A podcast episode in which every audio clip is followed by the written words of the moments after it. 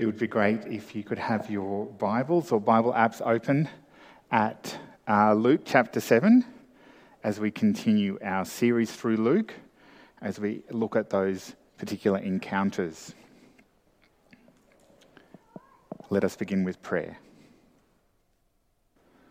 Almighty Father, as you have given us your word, give us now your spirit that we may understand and live the things which we hear. We pray this in Jesus' name. Amen. Jesus, the founder and perfecter of our faith, the King of the universe, once marveled at the faith he found in a single person. When we hear the word marvel, you might think superheroes. But I wonder what makes you marvel what makes you amazed? Is it a place? The beauty of the night sky, a mighty waterfall, the mystery and power of a mountain? Is it a building, a physical feat, a painting, or a music performance? Who was this man that Jesus marveled at? Was it a religious man, a rabbi? Was it a disciple? It was neither of those. It was a Roman soldier, a centurion. Today we are taken to the city of Capernaum as we examine Jesus' encounter with the faithful centurion. The story begins in verse 1. When Jesus had finished saying all this to the people who were listening, he entered Capernaum. Jesus had healed the man's hand at the beginning of chapter 6. He then retreated for a time of prayer, after which he chose his disciples. And then he went and taught his disciples, his wider group of followers, and all the crowds who had come from all over the region. This encounter continues the healing theme of the last two weeks, but is different in a couple of ways. Jesus heals the centurion's servant, but Jesus doesn't actually meet with the centurion or his servant face to face. If we think back a couple of weeks, four friends broke through a ceiling to enable their friend to encounter Jesus. No obstacle would stop them from bringing their friend to Jesus face to face. In this encounter, the centurion sent a series of delegates to talk to Jesus on his behalf. So it seems that something else is the focus of this encounter. It's not necessarily the miracle or the servant who is healed. What we see is Jesus speaking to the crowd who witnesses these conversations, and Jesus points them to the centurion as an example of faith. And Jesus continues to speak to us today through this encounter. The second difference is that the centurion was not a Jew. And he's not just any Gentile, he's part of the occupying force and so he would have been seen as the enemy. Why would Jesus even think about helping a centurion, even if the servant was a Jew? We get a sense that Luke is demonstrating that Jesus has come to save not just Israel, but the Gentiles as well. As Paul wrote in the letter to the Corinthians, for as in Adam all die, so in Christ all will be made alive. Through this encounter, we learn about the true meaning of worthiness, power and authority, and faith. The encounter continues in verse 2.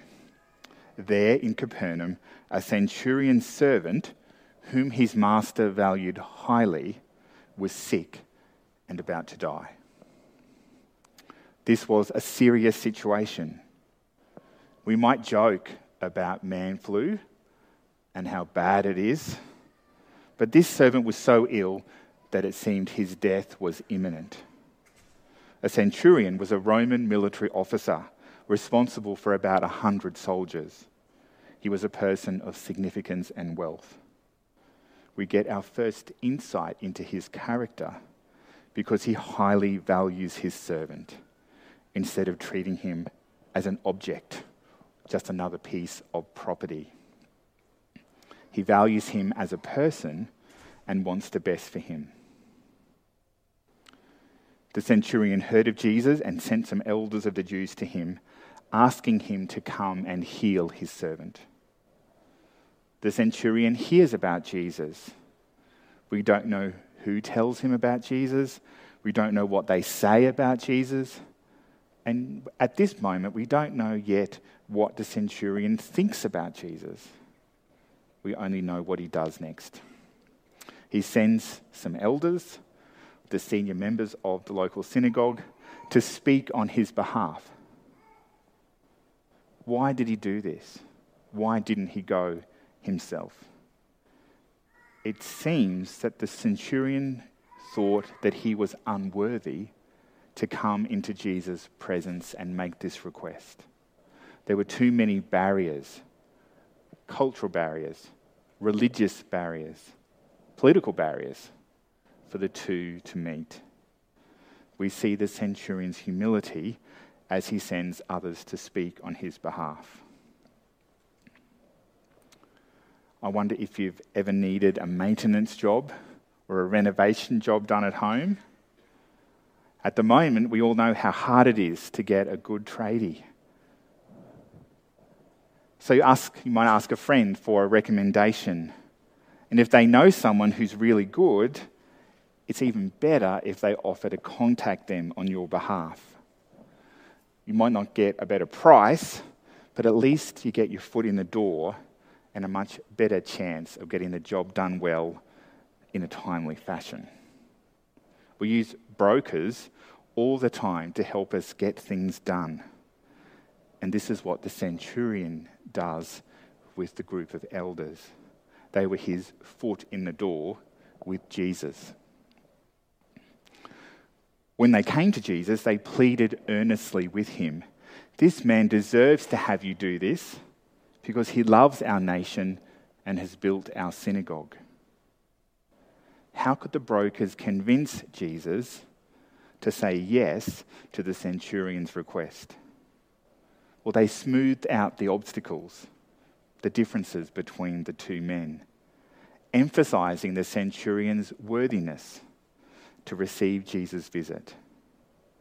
Even though he was enemy, the elders emphasize that he loves Israel and has even enabled and encouraged the worship of God through the construction of the local synagogue. We don't know where the centurion was in his personal journey of faith, but he has at least expressed solidarity with the Jewish people and their faith. How does Jesus respond? So Jesus went with them. Jesus agrees to go to the centurion's house. This was not without some risk. There was the risk that he would become ceremonially unclean by visiting the house of a Gentile. He also risked more criticism from those who thought it was totally inappropriate to visit the house of a Roman soldier. And that's even if the person he was actually going to help was a Jew. But we only need to look back into the previous chapter at what Jesus had just been teaching to get an answer for that question.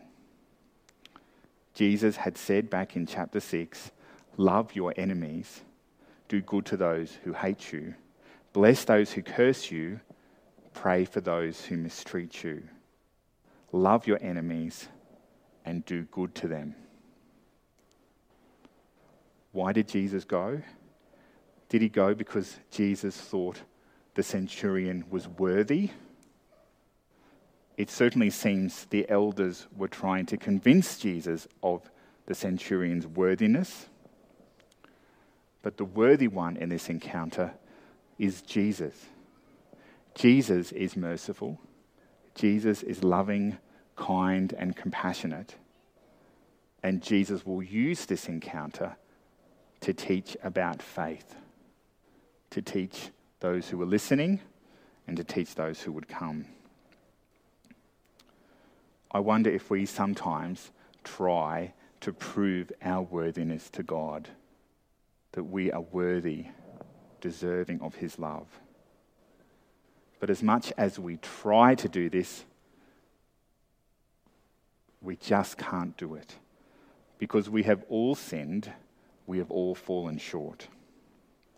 It is only in Jesus that we are made worthy. Or sometimes, does our sense of unworthiness stop us from coming to God? Do we think that we are so unworthy that God is so far away from us? You may have heard some people say that the roof of the church would fall down if they entered it. But this is a false barrier. It's true that sin is a barrier between us and God. But the good news is that Jesus has overcome that on the cross. Jesus has done everything necessary for us to be reconciled to God. Well, Jesus is on his way to see the centurion's servant when he's stopped again. He was not far from the house when the centurion sent friends to say to him, Lord, don't trouble yourself, for I do not deserve to have you come under my roof. That is why I did not even consider myself worthy to come to you. Once again, the centurion expresses humility, sending the message that he doesn't deserve the honor of welcoming Jesus into his home, or even seeing him in person for that matter it now seems apparent that the centurion regards Jesus as a godly man, a holy person. And he understands what it means for Jesus to come to his house, a Gentile's house, a Roman soldier's house, even. The centurion doesn't want to put Jesus into that position. The message from the centurion continues But just say the word, and my servant will be healed. For I myself am a man under authority, with soldiers under me. I tell this one, Go, and he goes, and that one, Come, and he comes. I say to my servant, Do this, and he does it. We now get an insight into what the centurion thinks about Jesus. He compares Jesus' power and authority to his own. Just as the centurion gives orders and they are implemented Jesus' words carry a similar authority. The centurion believes that Jesus speaks and it happens. Jesus only has to say the word and the servant will be healed. He doesn't have to see the servant, he doesn't have to touch the servant, he doesn't have to speak to the servant face to face. Jesus only has to speak and the servant will be healed. You may not be surprised that health professionals are often critical of medical dramas on television. One of my favourite shows was ER, set in the emergency department of a busy Chicago hospital. Now, when a patient arrives critically unwell to emergency, lots of things have to happen examinations, blood tests, x rays, scans, procedures, treatments. All of these things take time, but that doesn't really work well on a television show. So, my main criticism of ER is that you only ever see the doctors and nurses say what needs to happen, you never actually see it happen. They speak the word, and it's assumed that it's done. And so, this is what the centurion believes about Jesus. Jesus speaks, and it happens. We're reminded of the power of God's word expressed in the creation story. The pattern in Genesis chapter 1 is God said, and there was. God spoke, and it came to be. Jesus' words carried the same power and authority. We've already seen that Jesus has the power to heal because he has authority over sickness. He has authority over the Sabbath. His teachings have authority. And we see his power and authority on the cross as he defeats the power of sin and death. Do we have the same belief in Jesus' power and authority that the centurion had in this encounter? When Jesus heard this, he was amazed at him and turned to the crowd following him. He said, I tell you, I have not found such great faith even in Israel. Then the men who had been sent returned to the house and found the servant well. Both Luke and Matthew use the Greek word thaumazo, which we translate as marveled or amazed, to describe Jesus' response to the centurion's faith. The only other time this word is used to describe Jesus' response to others' faith is in Mark chapter 6, when he marvels at the lack of faith in the people of Nazareth, where he grew up. Jesus appears to be deliberately contrasting the faith of the centurion with the lack of faith of many in Israel. The centurion was one of the most unlikely people to amaze Jesus. He was a Gentile, a Roman soldier stationed to subject Israel to the Roman emperor's rule, to maintain peace and order so that more tax could be collected and sent back to Rome. He was a man of war, promoted for his skills in fighting. Not exactly the resume you'd expect for becoming one of the great examples of faith in the Bible. We don't know how this centurion came to this point, but there he is in Capernaum, a miracle of God's grace. And he's a first fruit, a foreshadow, a sign of what Jesus had come to bring about. He was a living illustration of what Matthew adds in his version of this encounter that many will come from the east and west and recline at table with Abraham, Isaac, and Jacob in the kingdom of heaven. The centurion is also a reminder that while we might look on the outward appearance, the Lord looks on the heart. The centurion is a living example of what Jesus had just taught about faith. Again, if we look back into chapter 6, we look at Jesus' teaching on faith, this is what he said. As for everyone who comes to me and hears my words and puts them into practice, I will show you what they are like. They are like a man building a house who dug down deep and laid the foundation on rock. When the flood came, the torrent struck that house but could not shake it because it was well built. Jesus invites us to have a faith that is well built, that's built on the foundation of trust in Jesus. Jesus is not as impressed with titles or degrees or achievements as we might be, but he is impressed with those who really do humbly believe in him. Billy Graham once said, God will not reward fruitfulness, he will re- reward faithfulness. The centurion was faithful. Jesus points to him as an example of faith that we can learn from 2,000 years after this encounter happened. But unlike the centurion, we can come directly to Jesus. We don't need a broker. And it's not because we can be confident in our worthiness or be put off by our sense of unworthiness, but because we can be confident that Jesus is the worthy one, and by his death and resurrection, he makes us worthy. Like the centurion, we know that Jesus has power and authority over all things. And so we can trust him in any situation or need we encounter.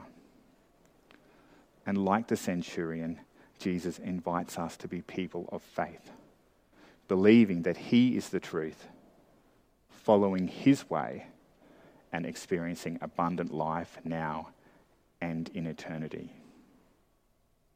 Let us pray. Heavenly Father, we thank you for the example of the faithful centurion. We thank you for this encounter that we can hear and learn about 2,000 years after it happened. Help us to be people of humble faith.